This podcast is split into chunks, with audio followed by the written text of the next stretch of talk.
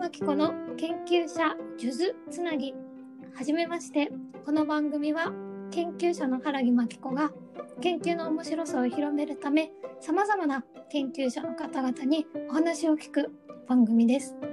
この番組を始めるきっかけですが授業やさまざまな場面でどうしたら研究の面白さを伝えられるのかをずっと考えておりまして、まあ、大学や研究機関だけではなくて何か美味しい料理を作ったり家事を効率化家事の効率化を模索したりするのも、まあ、一つの研究だなっていうふうに感じている中で自分の研究への向き合い方だけではなくて他の研究をされている方のお話を聞くことでより研究をする楽しさにや面白さについて社会へ波及することができるのではないかと思い唐突に始めた企画です。記念すべき第1回目のゲストはラッコの生態研究に従事し国立科学博物館の研究員を経て現在一般社団法人路上博物館で活動されている森健人さんにお越しいただきました。森さんどうぞよろしくお願いします。よろしくお願いします。森健人です。はいありがとうございます。森さんとのお話は複数回に分けて配信予定です森さんの詳細なプロフィールについては、のすじょ .jp のサイトから閲覧することも可能です。さて、というわけで、第1回目の今日。えー、よろしくお願いします。はい、ありがとうございます。第1回目の今日で、ちょっといろいろと伴ったところもありますが、これからお話を伺っていきたいと思います。はい。とそうですね今日はですね森さんご自身の、まあ、研究を行うまでのストーリーについて、まあ、深くお伺いできればなと思ってます。はい、で早速なんですけれどもあの森さん博士号をお持ちでラッコの生態の研究をされていたとのことですが、博士号取得に至るまで研究をしようと思われたきっかけについて自己紹介も兼ねてまずちょっとお話しいただけますでしょうか？そうですね。でちょっと最初にや訂正しなくちゃいけないなと思うんですけど、ラッコの生態ではないんですよ。はい、あそうなんですね。失礼しました。でラッコの解剖学なんですよね。解剖学。えー、でラッコの股関節の形が、まあ、どう遊泳に意味があるかみたいな、まあ、なんでそんな形してるんだろうかっていうのを調べるというか考えるっていうのが僕の博士論文でしたね。うん、なるほど。えーで、そうですね、順を追って説明すると、まあ、いきなりそうですね、もともとラッコに興味があったわけではないんですよ、うん、全然。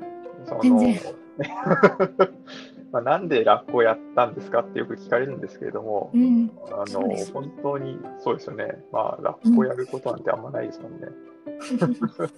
なぜラッコまずその今伺った股関節の動かし方も、まずラッコが泳いでる姿っていうのをほぼ多くの方は見たことないんじゃないかなっていうふうに思うので、すごく興味あ股関節が動くんだっていうのをびっくりして伺ってました。ああそうですね。なんかラッコに股関節ってあるんですかとかよく言われたりしましたね。あ確かにその根本的なところから確かにそうですね。そうなんですよね。でまあラッコをなんでやったかっていうと、本当にですね、実は博士、修士課程に入った時に、その、冷凍庫にラッコが入ってたんですよ。冷凍庫に？それもまた、すごい状況ですけどね。ねビニールシートにくるまれて、彼らなんか、こう死んだのを、こう、すまきにすると、2メーター近くあるんですよね。まあ、そんなにないかな、100、180センチぐらいでもなんか、こう長くてですね、いね。長いものが、えー、柱みたいにこう入ってて、うん、で、まあ先生から、まあどうせだったらラッコやったらいいんじゃないかって言われて、あじゃあラッコやりますって言ってラッコを始めたんですけども。あ、そんなになんか単純なこう指示で ラッコになったんですね。そうですね。で、なんで股関節かっていうのも、あの前足をやってる先輩と顔をやってる先輩がいたので、で、後ろ足は誰もやってなかったんですよね、その研究室の中で。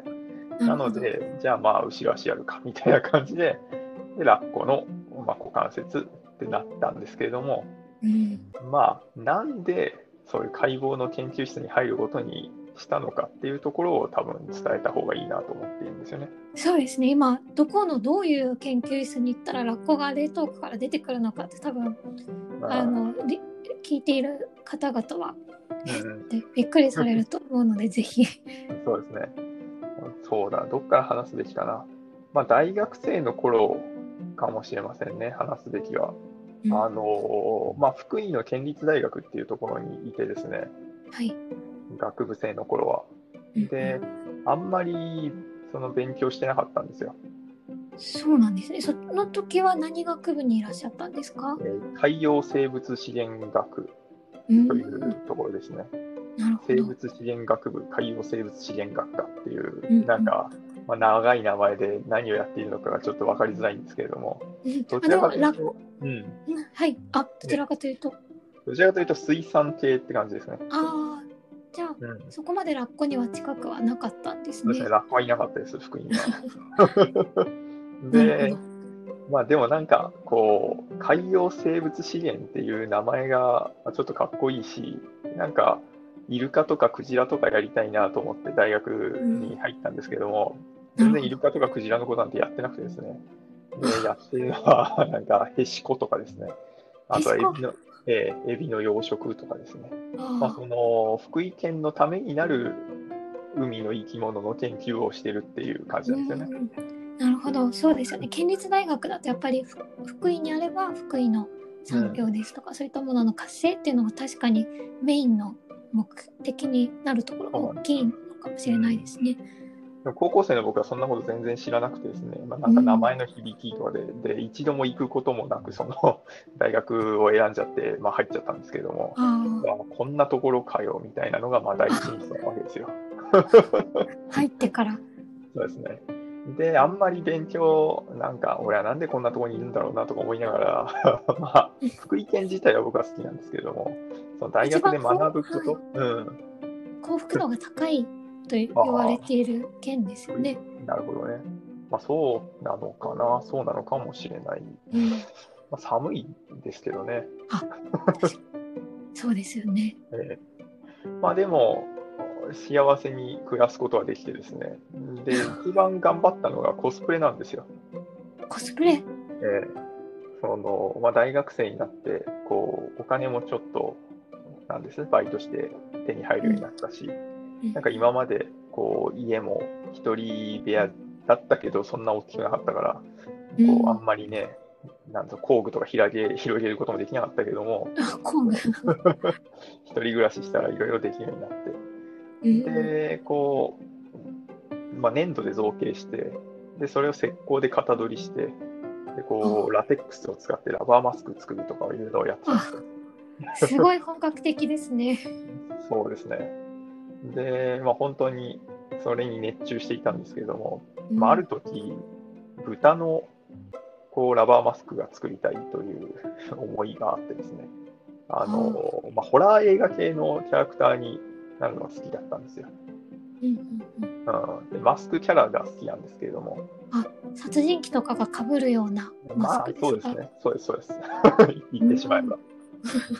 うん。で、ソーっていう映画がその頃流行っていて、はい。うん僕はミニシアターで見て、おお、面白いと思ったんですけど、で、そこに出てくるジグソーが人を触るときに豚のマスクをかぶるんですけど、まあ、それを作りたいと思ったんですね。なるほど。で、まあ、豚のマスク作るんだったら、豚の顔面のことを調べなきゃいけないわけじゃないですか。と確かに。思ってですね。で、豚の顔面、特にその豚の骨格から調べたいなと思って、いろいろうん当たったんですけれども、まあ、当時の、まあ、2005年ぐらい、6年、2005、6年の頃の、うんまあ、インターネットだとあんまりいろいろ出てこなくてですね。うんで、かつ、なんか水産系の学校だったし、あんまり解剖学の教科書みたいなのが図書室になかったんですよね。なるほど。うんで、思うようにこう資料が集められなくて、こう、うん、悔しい思いをしたんですよ。なるほど。うん悔しいで思いが。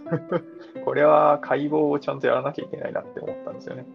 ああ、えもう趣味の追求からその解剖の方に入っていたわけですね。ーえーまあ、解剖をやるか、あとは特殊メイクをちゃんとやるかっていうので、進路を迷ったんですよね。なるほど。うん。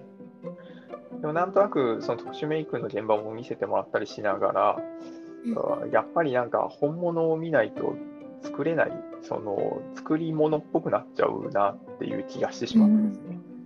うですね。は本物を見るんだとか思ったんですよね。うん。うん。で、まあいろいろあって2年ぐらい、あの、まあ1年間働いたりしてたんですけれども、で、働くというのは大学を辞めてってことですか？そうです。えっ、と、大学を卒業して、卒業して。えああ。で大学ではシアノバクテリアの研究室に入ったんですけども、そうなんですね。もう全然専門外で。そうですね、シアノバクテリアの、そうですね、分裂の速度とかそういうのを調べてたんですけども、はうん、でその研究室とかで、なんかこっそり骨を作ったりしてたら、まあ、すげえ怒られたりしてですね、うん、ここの研究室の備品は骨を作るためのものじゃないと言われて。まあ、学部生ですからね、何でもあるもの扱ってやりたい放題やりたくなってしまいますよね。そうですね。な研究になんかいいも悪いもないだろうとか僕は思ってるなんか、まあでも今思えば、まあその研究費っていうのはそのための研究費だもんなとか思うんですけど、そうですね。あの、危ない使い方になってしまうので。そうですね。まあそんなこんなで、そう。で、1年間、まあなんかクレーム処理係とかをやってたんですけれども、電話対応する。そうなんですね。ううんん。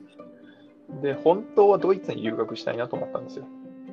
それは、であの、ドイツが医学の発祥だからっていうことを。えっ、とですねドイツに、その、日本人でドイツに行って標本作成技師になった相川さんっていう方がいらっしゃって、うん。で、その方の、まあ、本とかコラムとか読んでですね、で、その方の後を追いたいなと思ったんですよ。なるほど。ええで、コンタクトを取ったりもしたんですけれども、なんか、まあ、まずはドイツ語なんだよなって感じもあって、あとはお金ですね。うんうん。まあ、ある程度のお金を貯めつつ、ドイツ語を勉強して留学しようって思っていたんですが、うんまあ、残念ながらですね、1年間働いてたら、まあ、働くのも楽しくてですね。で、ああ、とでも、それはそれで。そう、働いて、まあ、お金も貯めてたんですけれども、まあ、それとは別に、まあ、社会人としての遊びもしちゃってですね、まあ、全然、あの、ドイツ語が勉強できなかったんですよね。うん。で、このままだと、俺は一体どうなるんだと思って、ちょっとドイツ行きはいつになるかわかんないし、もうちょっと日本でなんかないだろうかって、まあ、探したときに、まあ、たまたま、それまで国立科学博物館とかで働いてた遠藤秀樹先生っていう先生が、まあ、はい。回り回って、また東大にいるっていうのを知ってですね。うん。で、その研究室に、まあ、ちょっとお邪魔したんですよね。うん。うん。なるほど。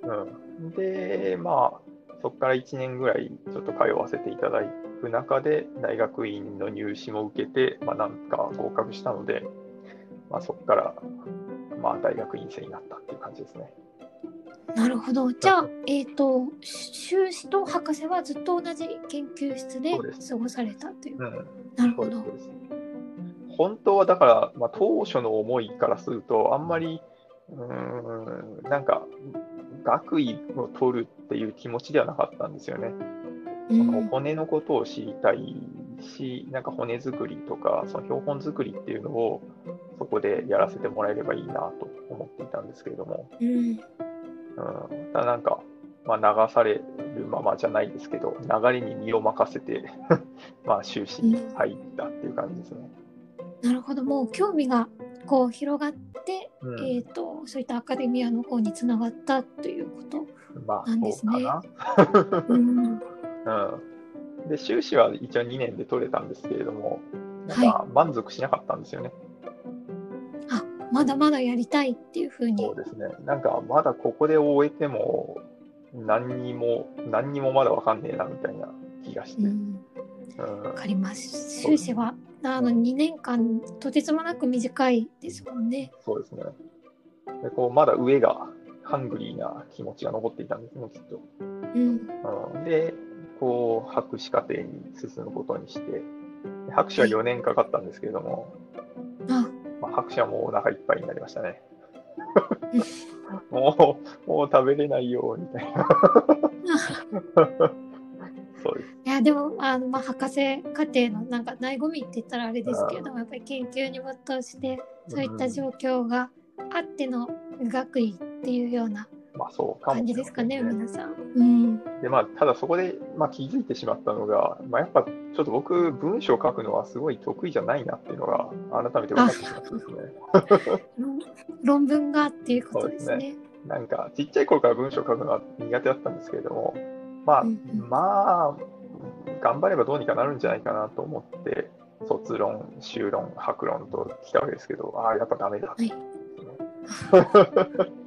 だから、まあ、今にして言ってしまえばですね、もう白論の最後の方とか、頭が全然働かなくなってですね、文章がひねり出せなくなっていて、あうんで友達の彼女がなんか遊びに来てたんで、この口で伝えるんで文章にしてくださいって言って、文章にしてもらったのを最後突っ込んだりしましたね。あもうそんな状態だったんですね。もうダメだと。あーその論文の分野でいうとどの分野になるんですかね？論文の分野で言うと、まあ解剖学、比較解剖学とかですかね。ああなるほど。そのラッコのことを語るのにラッコだけ見ててもわかんないので、うんうんラッコはイタチの仲間なんですけれども、イタチとかカワウソ。そうなんですね。ああ、んなるほど。イタチ、カワウソ、ラッコと比較して、で、そのラッコの特殊性っていうものを語るみたいな感じですかねう。ん。あれですかね。やっぱり解剖学、比較解剖学だと他の、まあ、医学とか科学の論文に比べて少し説明が長くなると言いますか、ページ数が多いような感じですかね。今書くのが大変っていうふうにおっしゃられたので、もしかかしたら他。と比べてページが多いから大変とかじゃなくて、僕が文章を書くのが大変ってだけなんですけど。そうなんですね。ええここまで豚からすごいこう追求されてきたのに、うん文章に関してはもう結構諦めが早いことに。いや、まあ、驚いてやめ早くはないですよ。もう30超えてましたからね。30ぐらいは諦めずに頑張ってたんですけど、ちょっとうんもういいかなっていうなるほど ありましたね。うん。で、まあなんか、そうですすでねね、辛くも博士はただ取ることができて、うん、でもう、でももう何もしたくないと思ったんですよね、博士取った時。そうなんですね。もうやりきったっていう感じだったんですか、ね。やりきったじゃないですね、もう嫌だって感じですかね。もう嫌だ。もう、こことは違う世界に行きたいと思ったんですよ。ああ、なるほど。でもまあそのせ別の世界に行っても研究というようなこううん姿勢は貫きたいっていうような。いや、もうややりたい、何にもやりたい。ももう絶対研究なんてやらねえって思いましたね。そうだったんですね。ありがとうございます。はい、すいませんね。沼沼の中から藻が来てたみたいな。うん で、肺の中までなんか、こう、沼の水が詰まっちゃってたんで、とにかくそれを吐き出すので、時間を必要みたいな、そういう状況だったような気がします。なんという表現。あ まあありがとうございます。はいまあ。一旦ちょっとお返ししますか。あ、どうぞどうぞ。何か追加で。あ、追加？まあ、そこからまだ先に続くんですけど、今の僕に至るまでは結構長いですよ。あ、本当ですか？そうですね。まあ今博士課程の取得うん。までのお話をしていただいて、じゃあ次ですね、うん。その思いつきた状況はい。から、い、かに次のその職ですかね、あの国立科学博物館で研ね。究をやられるまでうんもすごく気になりますし研究員としてどのようなことをやられていたのか、でさらにあのテレビでも森さんのこと拝見しましたけれども、はい。NHK の某番組が来来られた時に森さんがガイド役としてタモリさんをご案内するなど、確かに。あのご活躍をされていたと思うので、そのあたりの話を次お聞かせください。